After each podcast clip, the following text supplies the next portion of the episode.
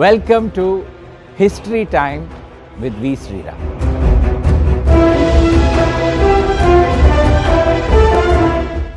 தமிழகத்தில் விநாயக சதுர்த்தியின் வரலாறு என்ன அப்படிங்கறத இன்னைக்கு பார்க்கலாம். இப்போ தடுக்கி விழுந்தா ஒரு ஒரு தெருலையும் ஒரு பிள்ளையார் கோவில். அந்த பிள்ளையார் கோவில்ல விநாயக சதுர்த்தி கொண்டாட்டம் எல்லாமே நடந்துட்டு தான் இருக்கு. தமிழகத்தில் எல்லா இடத்துலையும் விநாயகர் அகவல் விநாயகர் துதி இதெல்லாம் நம்ம காதில் ஒழிச்சிட்டே தான் இருக்கும் ஆனால் விநாயகர் வழிபாடுங்கிறது எப்போ தமிழகத்துக்கு வந்தது அப்படிங்கிறத நம்ம பார்த்தோம்னா சில ஆச்சரியமான விஷயங்கள்லாம் நமக்கு தெரிய வரும். முதல் முதல்ல சங்க காலத்துல யானை வழிபாடு இருந்திருக்கே தவிர விநாயகர் வழிபாடு இருந்ததாக நமக்கு தெரிய வரல. ஒரு சங்க கவிதையில கூட பிள்ளையாரை வந்து பூஜை பண்ணினா மாதிரியோ அவருக்காக ஒரு உற்சவம் கொண்டாடினா மாதிரியோ இந்த மாதிரி எங்கேயுமே கிடையாது. சிலப்பதிகாரம் மணிமேகலை இந்த மாதிரி வரலாறுகள் எல்லாம் இந்திர விழா அப்படின்னு ஒன்று கொண்டாடி இருக்காங்க. அந்த இந்த அந்த இந்திர விழால யானைக்கு பூஜை பண்ணியிருக்காங்க. ஆனா அது விநாயகருக்கு பூஜை பண்ணினா மாதிரி நமக்கு தெரிய வருதில்லை முதல் முதல்ல தமிழகத்திலேயே விநாயகருக்கு எங்க ஒரு சிலையோ ஒரு உருவமோ இருக்கோ அப்படிங்கிறத நம்ம பார்த்தோம்னா இப்போ பிள்ளையார்பட்டி அப்படிங்கிற கிராமம். அங்க கற்பக விநாயகர் எல்லாருமே பார்த்துருப்போம். ஒரு பெரிய விநாயகரோட ஒரு செதுக்கின ஒரு உருவம். பாறையில செதுக்கப்பட்ட ஒரு உருவம். ஆறடி உயரம். ரெண்டே ரெண்டு கை தான். நம்ம முக்கால்வாசி இடத்துலையும் நம்ம பார்த்தோம்னா பிள்ளையாருக்கு நாலு கை இருக்கும். ஆனா இங்க ரெண்டே ரெண்டு கை தான். ஒரு கையில கொழுக்கட்டை இன்னொரு கையில சிவலிங்கம். அந்த துதிக்கை வந்து பெரும்பாலும் தமிழகத்துல வந்து இடது பக்கமா திரும்பி இருக்கும். இங்கே வலது பக்கமா திரும்பி இருக்கிற ஒரு துதிக்கை. இதுதான் அந்த பிள்ளையார். அந்த பிள்ளையார் எப்போ செதுக்கப்பட்டது? அந்த பாறாங்கல்லன்னு பார்த்தோம்னா நாலாவது நூற்றாண்டில் செதுக்கப்பட்டது. அதற்கு கீழே யார் செதுக்கினாங்களோ அவரே தன்னுடைய பெயரை அங்கே வந்து எழுதி வச்சிருக்கார். ஏக்கட்டூர் கூன் பெரும்பரணன் அப்படிங்கிற பேரு அந்த இடத்துல இருக்கு. அதனால நமக்கு என்ன தெரிய வருது? யார் இதை செதுக்கினா? அதுக்கு பக்கத்தில் தேசி விநாயகர் அப்படின்னு எழுதியிருக்கு. அதனால அப்போ அந்த காலத்தில் அதாவது நாலாவது நூற்றாண்டில் பிள்ளையாருக்கு இந்த மாதிரி ஒரு பெயர் இருந்திருக்கு. முதல் முதல்ல நம்ம தமிழகத்தில் பார்க்குற பிள்ளையார் அதுதான். அப்போ பல்லவர்கள் கூட இங்க வரல. அதற்கு முன்னாடியே நடந்த ஒரு விஷயம் இந்த பிள்ளையார் பட்டியில் இருக்கிற இந்த செதுக்கப்பட்ட உருவம். அதற்கு பிறகு அறுநூத்தி நாற்பத்தி ரெண்டாவது ஆண்டு அதாவது ஏழாவது நூற்றாண்டுல பல்லவர்களுக்கும் சாளுக்கியர்களுக்கும் நடுவில் ஒரு பெரிய போர் நடந்தது. அந்த காலகட்டத்தில் பல்லவர்களோட தளவாயா இருந்த பரஞ்சோதி அப்படிங்கிறவர் இவர் தான் நம்ம பிற்காலத்துல சிறு தொண்ட நாயனார் அப்படின்னு பெரிய புராணத்துல நம்ம அவரை பத்தி பெயர் கூறுவோம். அவர் வாதாபிக்கு போய் போர் செஞ்ச பொழுது அங்க ஒரு பெரிய கல் விநாயகரை எடுத்துக்கொண்டு திரும்பி தன்னுடைய கிராமமான திருச்செங்காட்டங்குடிக்கு கொண்டு வந்து அங்க பிரதிஷ்டை பண்ணதாக நமக்கு தெரிய வருது. அந்த அங் அந்த ஊருக்கு நீங்க இப்போவும் போனீங்கன்னா ஒரு சன்னதி இருக்கு. அந்த சன்னதியில வாத்தாபி கணபதி அப்படின்னு எழுதியிருக்கும். வாத்தாபி என்கிறது பாதாமி அதாவது சாளுக்கியர்களுடைய பழைய தலைநகரமாக இருந்த அந்த ஊருக்கு அவர்கள் காலத்துல வாத்தாபி அப்படின்னு பெயர். அந்த போர்ல அந்த விநாயகரை எடுத்துக்கொண்டு இங்க வந்து அதுக்கு இங்க வந்து பூஜை பண்ணி கோவில்ல ஸ்தாபனம் பண்ணியிருக்காங்க. இன்னி வரையில் ஒரு தமிழகத்துக்கே உரிமையான ஒரு விஷயம் என்னன்னு நீங்க பார்த்தீங்கன்னா பிள்ளையார் கோவில்ல சில இடத்துல எல்லாம் என்ன நம்புவாங்கன்னா பிள்ளையாரை எடுத்துட்டு வரணும்னா அவரை எடுத்துக்கொண்டு தான் வரணும். புது விக்கிரகமாக கொண்டு வரக்கூடாது அப்படின்னு தான் சொல்லுவாங்க. இது ஒருவேளை இந்த பரஞ்சோதி செஞ்ச அந்த வேலைனால கூட இந்த கதை வந்திருக்கலாம். ஆனால் எதுவா இருந்தாலும் பல்லவர்கள் காலத்துல சாளுக்கியர்கள் கிட்ட இருந்து ஒரு பிள்ளையாரை எடுத்துக்கொண்டு வந்து திருச்செங்காட்டங்குடியில ஸ்தாபனம் பண்ணியிருக்காங்க. அதற்கு பிறகு நீங்க பார்த்தீங்கன்னா பல்லவர்களுடைய குகை கோவில்கள் எல்லாம் பிள்ளையார் மூர்த்தி ஒன்று ரெண்டு இப்படி நமக்கு தெரிய வரும் உதாரணத்துக்காக பார்த்தீங்கன்னா மலைக்கோட்டைன்னு திருச்சியில் இருக்கு இல்லையா? ராக் ஃபோர்ட் எல்லாரும் மேலே ஏறி போவாங்க. அங்க போய் தாய்மானவ சுவாமி கோவில் பார்ப்பாங்க. அதற்கு பிறகு உச்சி பிள்ளையார் கோவிலுக்கு போவாங்க. ரெண்டு விஷயத்தை பெரும்பாலும் எல்லாருமே மறந்துடுவாங்க ரெண்டு மிக அழகான குகை கோவில்கள் அந்த பாறையில இருக்கு. ஒன்று மேல் குகை இன்னொன்று கீழ் குகை. அது உச்சி பிள்ளையார் கோவிலுக்கு போர்ச்சே கொஞ்சம் இப்படி ஒரு லெஃப்ட்டுக்கு திரும்பினோம்னா அங்கதான் இருக்கு அந்த குகை. மகேந்திர பல்லவனால கட்டப்பட்ட சிவபெருமானுக்காக கட்டப்பட்ட கோவில் அது. அதுக்கு லலிதாங்குர பல்லவேஸ்வரம் அப்படின்னு பெயர். அது முக்கால்வாசி நேரம் பூட்டி தான் இருக்கும். அடுத்தாப்புல கீழே மலைக்கோட்டையோட அடிவாரத்தில் இருக்கிற குகை கீழ் குகை. அதற்கு நீங்க போய் பார்த்தீங்கன்னா அதுவும் ஒரு பல்லவர்கள் காலத்து குகை தான் அதுல பிள்ளையார் நின்னுட்டு இருக்கிற ஒரு பிள்ளையார் நின்னுட்டு இருக்கிற ஒரு விநாயகரோட பெரிய உருவத்தை பார்க்கலாம்.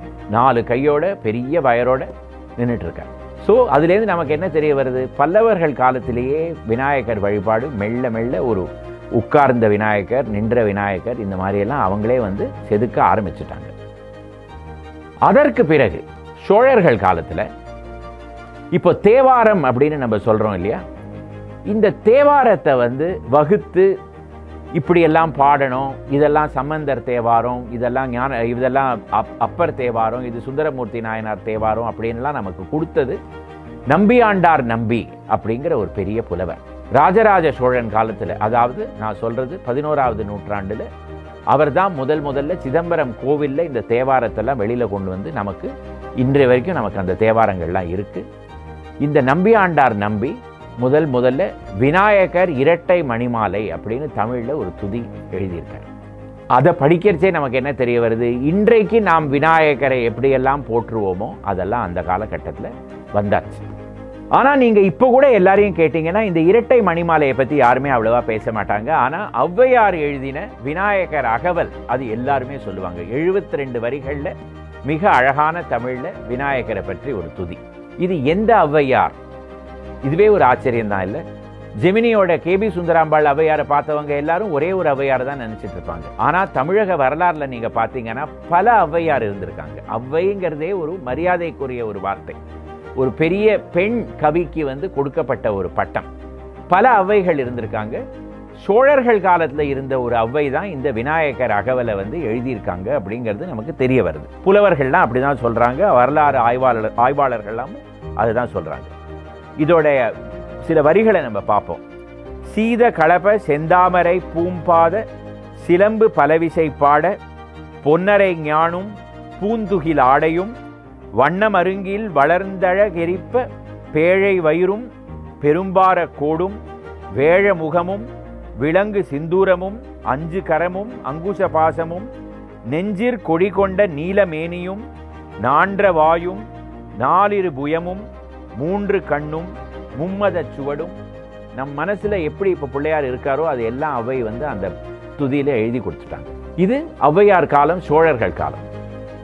ஆனாலும் சோழர்கள் காலத்துல நீங்க பாத்தீங்கன்னா விநாயகர் பிள்ளையார் விக்கிரகம்லாம் ரொம்ப பெருசா இருக்காது.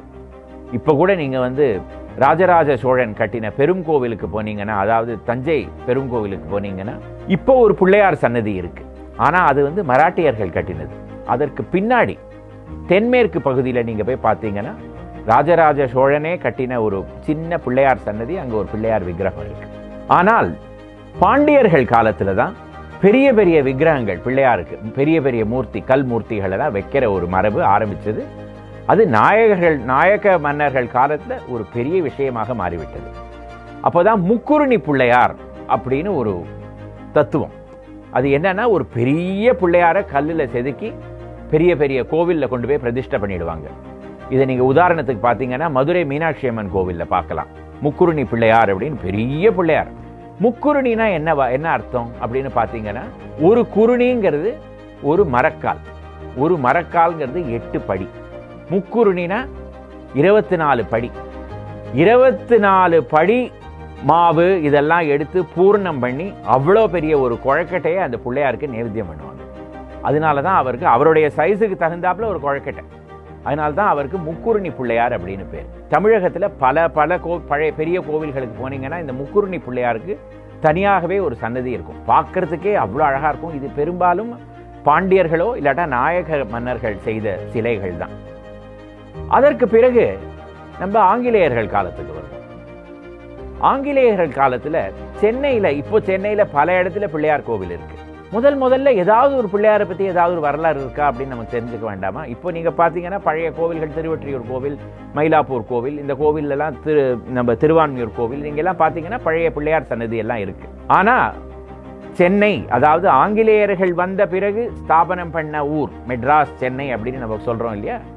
அந்த ஊரில் எங்கள் பிள்ளையார் முதல்ல இருந்ததுன்னு பார்த்தீங்கன்னா டவுன்ல அவங்க ரெக்கார்ட்ஸ்லயே எழுதியிருக்காங்க சிந்தாரி பிள்ளாரி temple temple to the belly god belly காட்னா பெரிய வயறு இருக்கிற ஒரு கடவுள்.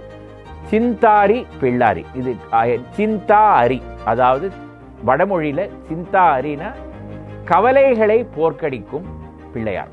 ஒரு சிந்தாரி பிள்ளாரி கோவில் பிள்ளையார் கோவில் ஒன்று இருந்திருக்கு அப்படின்னு நமக்கு தெரிய வருது. இந்த கோவில் எங்க இருந்ததுங்கிறத நான் பிறகு சொல்றேன். ஆனா முதல் முதல்ல ஒரு பதினெட்டாவது நூற்றாண்டுல இந்த கோவில் வந்து ஆங்கிலேயர் கம்பெனி ரெக்கார்ட்ஸ்ல அடிக்கடி இதை பத்தி இந்த கோவிலுடைய பெயர் அடிபடுறது சின்ன கோவில் தான். ஆனா அதுக்கு ஒரு பெரிய வரலாறு இருந்திருக்கு. அது என்ன வரலாறுன்னா அந்த காலத்துல சென்னை நகரத்துல ஒரு சமூக பிளவு இருந்திருக்கு. வடங்கை இடங்கை அப்படின்னு இரண்டு சமூகங்கள். இது ஜாதின்னு சொல்ல முடியாது. ஏன்னா இந்த சமூகங்கள்ல பல ஜாதியினர் இருந்திருக்காங்க. இவங்க இரண்டு பெயர்களுக்கும் நடுவில் எப்போ பார்த்தாலும் மத கலவரம் நடந்துட்டே இருந்திருக்கு.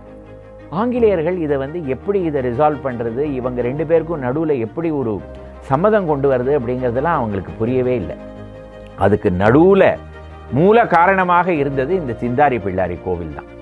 இந்த வடங்கையை சேர்ந்தவங்க இந்த கோவில் எங்களுக்கு சொந்தம் இடங்கையை சேர்ந்தவங்க இது எங்களுக்கு சொந்தம் அப்படின்னு சொல்லி இந்த கோவில் மேலே ஒரு பெரிய கலவரம் நடந்திருக்கு. அப்போ ஆங்கிலேயர்கள் என்ன சொல்கிறாங்கன்னா இந்த கோவில் முன்னாடி யாருமே வந்து சத்தமாக துதி எல்லாம் பாடக்கூடாது. பாடினீங்கன்னா உங்கள் மேலே நடவடிக்கை எடுக்கப்படும் அப்படின்னு. அது எல்லோரும் சும்மா இருப்பாங்களா? உடனே எல்லாருமா வந்து அந்த இடத்துல பெரிய சத் சத்தமாக பாடி ஒரு பெரிய மத கலவரம் நடந்து பெரிய சண்டை நடந்து அதற்கு பிறகு அந்த காலத்து போலீஸ் எல்லாம் வர வந்து ஒரு ஒரு மாதிரி எல்லாரையும் ஒதுக்கி வைக்கிறாங்க. அதற்கு பிறகு ஊரிலேயே ஒரு ஸ்ட்ரைக் நடக்கிறது. இப்போ பந்த் அப்படின்னு சொல்கிறோம் இல்லையா? அந்த காலத்திலேயே ஒரு பந்து நடந்திருக்கு. இந்த பந்து நடந்தபோது இந்த ஊரில் இருந்தவங்கள்லாம் எங்கே போனாங்க அப்படின்னு பார்த்தீங்கன்னா பயந்து அடிச்சுட்டு எல்லாரும் சாந்தோம் அப்படிங்கிற பக்கத்தில் இருக்கிற ஊருக்கு போயிட்டாங்க அப்படின்னு தெரிய வருது. இப்போ சாந்தோமே சென்னையில் ஒரு பகுதி தான் கோட்டைக்கும் சாந்தோமுக்கும் நடுவில் மூணு கிலோமீட்டர் தான் தூரம். ஆனால் அது ரெண்டும் வேற வேற ஊராக இருந்திருக்கு. அப்போ இந்த சென்னை நகரத்தில் இருந்த பானை பண்ணுறவங்க நூல் நெசவாளர்கள் அப்புறம் வந்து பிஸ்னஸ் பண்ணுறவங்க காசு க- கொடு- கடன் கொடுக்குறவங்க எல்லாரும் ஊரை விட்டு ஓடி போயிடுறாங்க. ஆங்கிலேயர்களால் என்ன பண்ணுறதுனே தெரியல. ஏன்னா இந்த மக்கள் இல்லைன்னா ஊர் அப்புறம் என்ன? அவங்கள எல்லாம் திரும்பி வரவழைச்சு அவங்களுக்கு நடுவில் பேச்சுவார்த்தையெல்லாம் பண்ணி சம ஒரு மாதிரி பீஸ் பண்ணி வச்சு அதற்கு பிறகு என்ன சொல்கிறாங்கன்னா இதற்கு பிறகு ஏதாவது இங்கே மத கலவரம் நடந்ததுன்னா இந்த கோவிலை மூடி நாங்கள் இந்த கோவிலில் இருக்கிற மூர்த்தியை கொண்டு போய் சென்னையோட பெரிய கோவிலில் கொண்டு போய் வச்சுடுவோம் அப்படிங்கிறாங்க. அதற்கு பிறகு யாருமே அங்கே சண்டைக்கு வரதில்லை. அது என்ன சென்னையோட பெரிய கோவில்? அந்த காலத்தில் இதாவது பதினெட்டாவது நூற்றாண்டில் சென்ன கேசவ பெருமாள் கோவில் அப்படின்னு ஒரு கோவில் இப்போ ஹைகோர்ட் இருக்கிற இடத்துல இருந்திருக்கு. அதுதான் ஆங்கிலேயர்கள் ஆயிரத்தி அறுநூத்தி முப்பத்தி ஒன்பதாவது வருஷம் சென்னைக்கு வந்த பிறகு பெரி திம்மப்பா அப்படிங்கிற ஒரு மொழி மொழி பெயர்ப்பாளர் அந்த கோவிலை கட்டியிருக்காரு. சில பேர் என்ன சொல்கிறாங்கன்னா அந்த சென்னை கேசவ பெருமாள் கோவில்லேருந்து தான் சென்னைங்கிற வார்த்தை வந்ததுன்னு கூட சொல்கிறாங்க ஆனால் இவங்க என்ன சொல்லியிருக்காங்க? இந்த பதினெட்டாவது நூற்றாண்டில் இதற்கு பிறகு இந்த சிந்தாரி பிள்ளாரி மேலே ஏதாவது கலவரம் வந்ததுன்னா அந்த பிள்ளையாரை கொண்டு போய் நாங்கள் சென்னை கேசவ பெருமாள் கோவிலுக்குள்ளே கொண்டு போய் வச்சுடுவோம் அப்படின்னு சொல்லியிருக்காங்க. அதற்கு பிறகு யாருமே ஒன்றும் பெரிய மத கலவரம் பண்ணின மாதிரி தெரியல. ஆனால் பிள்ளையார் எங்கே இருந்தாரோ அங்கேயே தான் இருந்தார். இதில் என்ன ஆச்சரியமான விஷயம்னா இந்த கலவரம் நடந்தது ஆயிரத்தி எழுநூற்றி பதினேழோ பதினெட்டாவது ஆண்டோ. அதற்கு கரெக்டாக அறுபது வருஷம் கழித்து சென்னை கேசவ பெருமாளே பிள்ளையார் பக்கம் வந்துட்டார். ஏன்னா என்னாச்சு? அந்த இருக்கிற இடத்தெல்லாம் இடிக்கணும் அப்படின்னு ஆங்கிலேயர்கள் ஒரு ரூல் போட்டு அந்த சென்னை கேசவ பெருமாள் கோவிலை தரமட்டமாக்கிடுறாங்க. அதுக்கு திரும்பி கட்டணுங்கிறதுக்காக இடம் கொடுக்குறாங்க. அது வந்து என்எஸ்சி போஸ் ரோடும் தேவராஜ முதலி ஸ்ட்ரீட்டோட சந்திப்பில் இடம் கொடுக்குறாங்க. அங்கே மக்களே காசு போட்டு கோவிலை திரும்பி கட்டுறாங்க. அது சென்னை கேசவ பெருமாள் சென்னை மல்லீஸ்வர சுவாமி கோவில்னு ரெட்டை கோவிலாக இருக்குது அது எழுத்தாப்பில் ஒரு சின்ன பிள்ளையார் கோவில் இன்னும் இருக்குது இதுதான் அந்த சிந்தாரி பிள்ளாரி கோவில். இன்னைக்கு நீங்கள் அந்த கோவிலை போய் பார்த்தீங்கன்னா அடே அப்பா இந்த பிள்ளையாரா அந்த காலத்தில் அவ்வளோ பெரிய கலவரம் பண்ணி வச்சாருன்னு நமக்கு தோணும். அதற்கு பிறகு நமக்கு என்ன தோணும்னா பிள்ளையார் ஒன்றும் கலவரம் இல்லை மக்கள் தான் பண்ணிட்டாங்க அந்த கலவரத்தை பிள்ளையார் எப்படி இருந்தாரோ அப்படியே தான் இருக்கார் இன்னைக்கு எபிசோடில் நம்ம பிள்ளையார்பட்டியில் இருக்கிற கற்பக விநாயகரை பற்றி பார்த்தோம்.